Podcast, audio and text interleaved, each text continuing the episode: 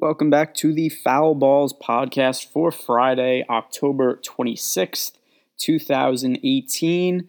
And seven games for Friday. This is kind of like my favorite number of games for a slate is like when there's six to nine. I kind of think that's ideal, both for cash games and GPP, where there's usually enough value that you could build a decent cash lineup. And then for GPP, it's kind of good too because there's a couple of good plays, but not like too many. Like I don't really like the slates that are like 12 games where like almost every team plays and you just have way too many people to choose from. And then alternatively, I don't really love the like three game slates where there's very few options. There's a ton of overlap. So for the Thursday slate, I was so excited about the Cavaliers starting lineup because I thought I had the greatest GPP play for for that slate, and that was just not playing Larry Nance because I knew that he was going to be a very popular play, four game slate, and he was the guy everybody was talking up on Twitter when Kevin Love was unexpectedly ruled out in the afternoon. And I was thinking about it as uh, Larry Nance coming off a knee injury, tail end of a back to back. They ended up announcing Channing Frye as the starter in place of Kevin Love. Something uh, Larry Nance is going to be limited minutes for the for the night. Uh, and then he only plays nine minutes in the first half, so I got that part right. And he scores a million fantasy points in those nine minutes. So hopefully not as much from him in the second half of the game.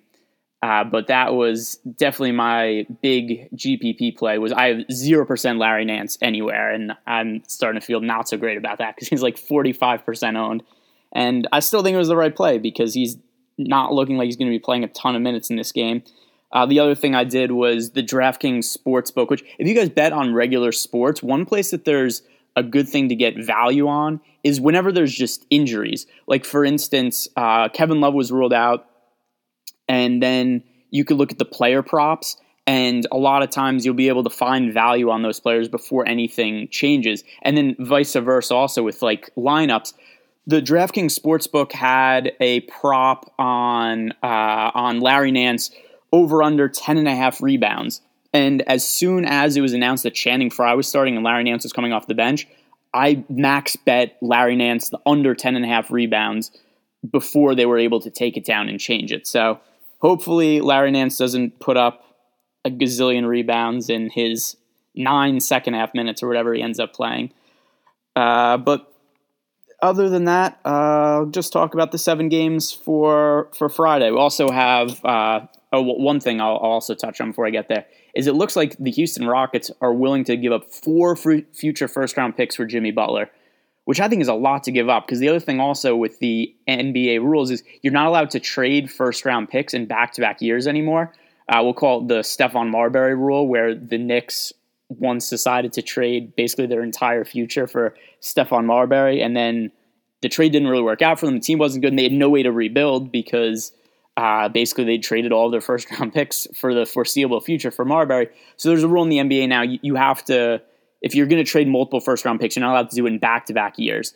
So the if the Rockets are going to give up four first round picks for Jimmy Butler, it's basically going to be four first round picks over the next eight years. And the Rockets might not be very good in six or eight years because that'll be towards the end of James Harden's career. Chris Paul will probably be retired by then. Jimmy Butler only has one year left on his contract. Who knows if he would even come back to Houston? So that could be a situation we're looking at six, eight years from now. The Timberwolves are getting top draft picks from the Rockets, and the Rockets might not be good. And if they don't have the first round picks, not have a way to really rebuild the team. So I think that would be a great haul for the Timberwolves, who don't have a whole lot of leverage in trading Jimmy Butler, but uh, Thibodeau, I don't know what the hell is going on with him. The offense is a mess. The team hasn't been particularly good this year. He seems intent on holding Jimmy Butler. If if the Rockets are actually willing to give up four first round picks, he's not able. He's not willing to trade Butler. I think that would be crazy. So seven game slate for Friday. Uh, first game is the Chicago Bulls at the Charlotte Hornets.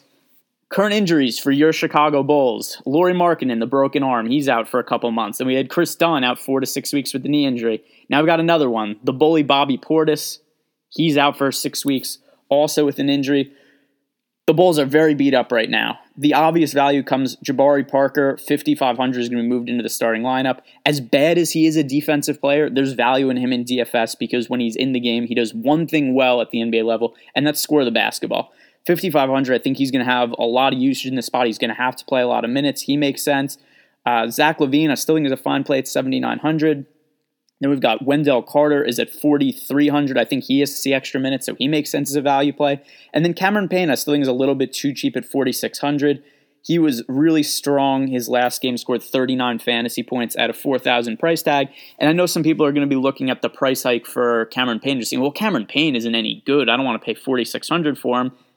But here's the reality. Last year, he also started for the Bulls for a little while, and his price got up to 5700 on DraftKings. So to me, that is the fair price for Payne, would be around 5700 And until he gets to, well, that's kind of the peak price for him. I'll say the fair price is probably like low 5000s to mid 5000s. So until he gets to that like 53 to 5500 price range, I still think there's value in Cameron Payne.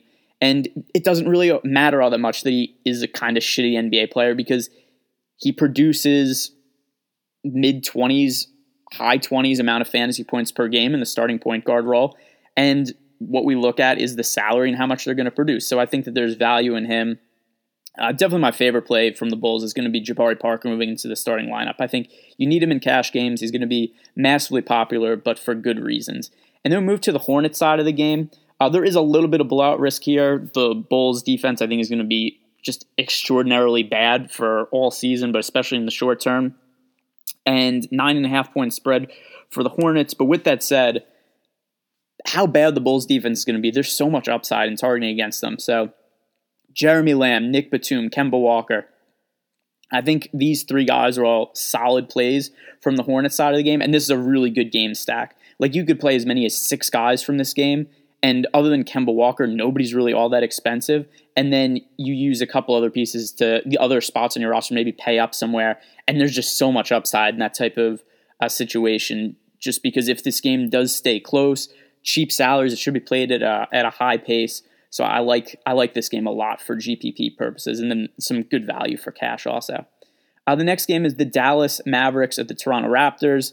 Uh, I've been all over Luka Doncic this year. I love Luka Doncic. I'm strongly biased towards Luka. But with that said, I do not like this spot for the Dallas Mavericks. The Raptors look like world beaters this year. I do think that they're probably one of the best teams in the NBA. Uh, I did recently bet them at plus 200 to win the division. Uh, and that's not to say I definitely think they're better than the Celtics. It's just for those odds, plus 200. I, I think it's a good chance that they're more likely to win the division than the odds imply. Uh, this game, 11 and a half point spread for the Raptors at home. I just think that there's better spots to pay up on the slate. I think that there's good value to be had elsewhere. So I'm not really on either side of this game, mostly because of the blowout risk. And then if you look at the Raptors, Kyle Lowry's played really well. Kawhi Leonard has played really well. And their prices have gone up now, so I don't see the same value in them that there was like a couple games ago. I wouldn't say that they're awful plays. I just don't think they're going to be in my player pool for this slate. Uh, next game is the Warriors at the Knicks. Another game with a massive amount of blowout risk. The Warriors, 12 point favorites in New York. Steph Curry and Kevin Durant both priced over 10,000. Uh, once again, I can't fault you for playing them. I don't think they're going to make my player pool, though. There's a lot of blowout risk in this game. And there's spots that I would also rather pay up on the slate. In particular, uh, Chris Paul from the Houston side of the game, when I get to him with James Harden out, I think he's somebody I really like at 9,200. Uh, Warriors side of the game, yeah, I mean, the, the Warriors guys are priced up. Durant Curry are more expensive than they usually are. Klay Thompson's dealing with a little bit of a banged up ankle, so I don't know how much they'll let him stay in the game if it starts to get a little out of hand. Uh, Draymond Green is only at 6,600, which is a little bit cheaper than what we usually see from him, but he also has been playing with somewhat limited minutes to start the year. Hasn't played more than 33 minutes in any game yet this year, only averaging 31 minutes per game. So, Warriors side of the game, not really all that interested in. And then the Knicks side of the game, we have the same issue. Just there's the blowout risk here. And that I think the Knicks minutes going to be a little bit spread out. If you want to take a shot on Damyean Dotson and a GPP, they've been giving him all of the garbage time minutes, and the Knicks have gotten the Knicks are going to be blown out, I think, in quite a few games this year. We saw last game against Miami. The Knicks lose by 23 points. Dotson plays all the garbage time, plays 35 minutes, scores 42 fantasy points. So for a GPP, I think he makes sense uh, for 4,200 because I do think he's going to be a part of the Knicks rotation in terms of playing like 20 to 25 minutes per game. But then also he's going to be in there if this game gets out of hand and it's a blowout. So he makes sense for those purposes. Uh, next game, the Clippers at the Rockets. I think this is another pretty good game to target. We're going to have value on the Rocket side with James Harden out. And then on the Clipper side, uh, Tobias Harris has played pretty well this year. He's in play at 7,300. Uh, Montrezl Harrell at 4,600 looking at his game log real quick. He's not playing a massive amount of minutes, 23, 24 minutes over the last couple games, but 28 and 43 fantasy points. He could do a lot of damage in a short amount of time. GPP only for me at 4,600 just because of the, the minutes concern, but definitely I think he makes sense for GPPs. Lou Williams has not gotten as many minutes this year. He's been marginalized a little bit by Shai Gilgeous-Alexander, But we see Williams all the way down to 5,100. And he's somebody who could really score a lot of points in, in a really short amount of time. If we look at last year, at his apex, he got up to uh, 9,000 price tag on DraftKings. So if we see Lou Williams where he starts to make a couple shots, the Clippers are going to need uh, scoring at some point in this game because the, the Rockets always end up scoring a lot of points. We could see Lou Williams really put up a big game for that price tag. I think it's too cheap for him. I wouldn't trust him in a cash game just because the minutes haven't been there consistently. But part of that's because he hasn't played all that well. If he plays better, then I think we see him out on the floor more, and we know that he has massive upside. I, I think that he's a strong play for his salary. From the Rocket side of the game, I've mentioned that I really like Chris Paul in this spot. He is priced up to 9,200, which I think a lot of people will raise their eyebrows out. But if we look at what he did last year when James Harden wasn't on the court, he averaged 56, uh, 57 somewhere between 56 and 57. I lost my notes. Uh, DraftKings points per 36 minutes with Harden off the floor. We don't have to be worried about any kind of minutes restriction or anything like that for him because the last couple games he was out was just due to a suspension that wasn't injury related. So 9,200 I still think is a little bit too cheap for Chris Paul. Then Eric Gordon, who averaged 37 DraftKings points per 36 minutes with James Harden off the court last year. I think there's a little value in him at 6,100. And then we could also look at Clint Capela, who's at 6,700. I think all three of those guys, Paul, Capela, and Gordon, all going to be relied on for extra usage with James Harden not in the lineup. Next game here is the Milwaukee Bucks playing against the struggling Minnesota Timberwolves. We have Giannis Antetokounmpo at 11,700. He has been really, really good to start the year uh, 59, 57, 60, 81 fantasy points, and doing it all in a little bit less minutes than he played last year. He played uh, 37 minutes per game last year, playing 35 this year. Uh, 11,700. Yeah, I think you could pay up to Giannis. I prefer paying up for him as opposed to the Warriors guys or Kawhi Leonard. Uh, I still prefer Chris Paul for his salary than Giannis. If you have the money in a lineup, I don't have an issue with going up to him. Uh, Eric Bledsoe at 6,600. I think that's a little bit too cheap for Bledsoe. His last three games, 39, 48, and 30. Uh, what is it? Yeah, 39, 48, 38 fantasy points.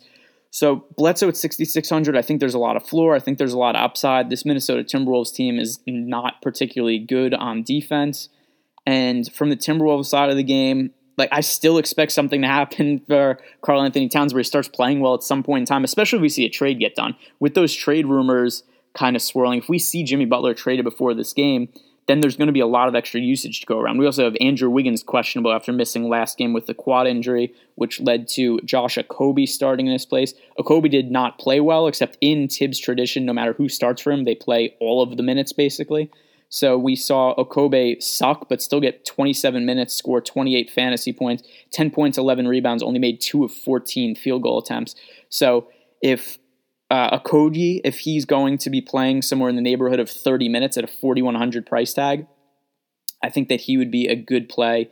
And then we also just have to look out for is Jimmy Butler going to be moved? And like I said with Towns, he's gonna he has to have a good game eventually. He's too talented of a player. So 8,000, I still can't trust him in a cash game, but for GPPs, yeah, I, I think he I think he makes sense, and you could pretty easily fit him and Chris Paul in uh, lineups together if you're you uh, just in terms of kind of like the midish tier type of superstar as opposed to going up to a Giannis. Uh, but still, Chris Paul much the priority over Towns, and just can't trust Towns in a cash game yet. Uh, if uh, Jimmy Butler does get traded some point tomorrow afternoon, then I think that Towns would be a fine cash play at eight thousand.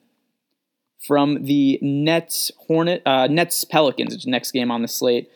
For the Nets, we have D'Angelo Russell at 6,200, Caris LeVert at 6,300. Uh, I think Russell's a fine play. LeVert, I think that's okay for him also at 6,300. Jarrett Allen 57. I think it's a lot of fair pricing here. Like I wouldn't say you can't play any of these guys, but none of them are priorities for me either. One of the concerns I have is a nine and a half point spread.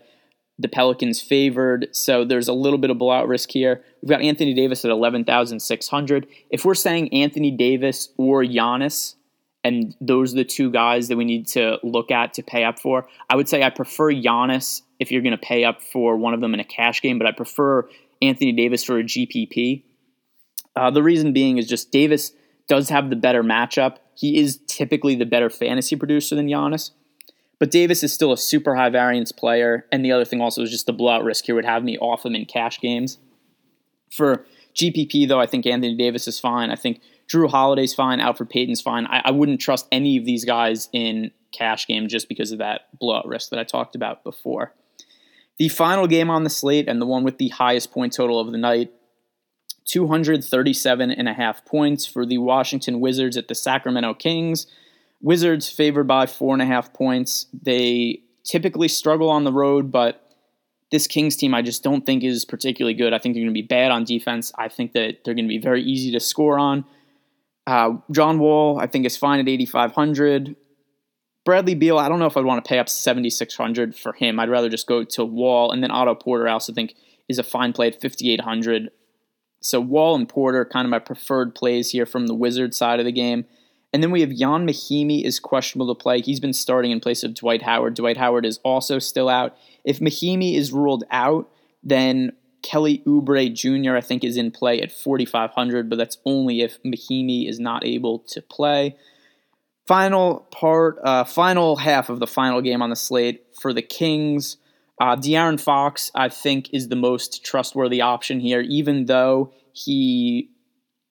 Uh, what was I going to say? Oh, so De'Aaron Fox, he has he's been the one guy who gets consistent minutes for the Kings. The only time we've seen him not play big minutes has been in a blowout situation when they lost by a bunch to Denver. He only played 21 minutes when they lost by a bunch to the Pelicans. He only played 26 minutes. Other than that, 38 minutes, 42, 37. So De'Aaron Fox, I think, is the best and most trustworthy play on the Kings at 6,800. The other guys, it's just really hard to figure out the minutes for them. Buddy Hield, his minutes were going down every game since the first game of the season, and then last game, 41 and a half minutes against the Grizzlies. So I'll say Buddy Hield at 5,500 is a good GPP play. I can't trust any Kings guys in cash games. Uh, Marvin Bagley, we've seen him put up really big games, but also the minutes are all over the place for him. So I would only trust him in a GPP, but there is upside in him at 5,200. Same goes for Willie Cauley Stein. I think this is a game that you could stack. You could take Wall and Porter and then say like Hield Fox and Bagley or something like that. But once again, it, it's just going to be hard to trust Dave Joerger and, and any of his players in a cash game outside of De'Aaron Fox because we've seen this from Joerger in the past where he's just not trustworthy with minutes. He, he messes up with his rotation too much. But I do think that we see Fox see consistent minutes throughout the season. That's something I could very easily see myself uh, eating crow on the next couple of weeks when all of a sudden we see oh, only 20 minutes for De'Aaron Fox. But we haven't seen that so far this year. We've seen him be the one guy who Joerger seems to trust. So that'll wrap up the podcast for today, and I hope you guys have a good weekend. You go follow me on Twitter at GErenbergDFS, and I'll be back for Monday's slate.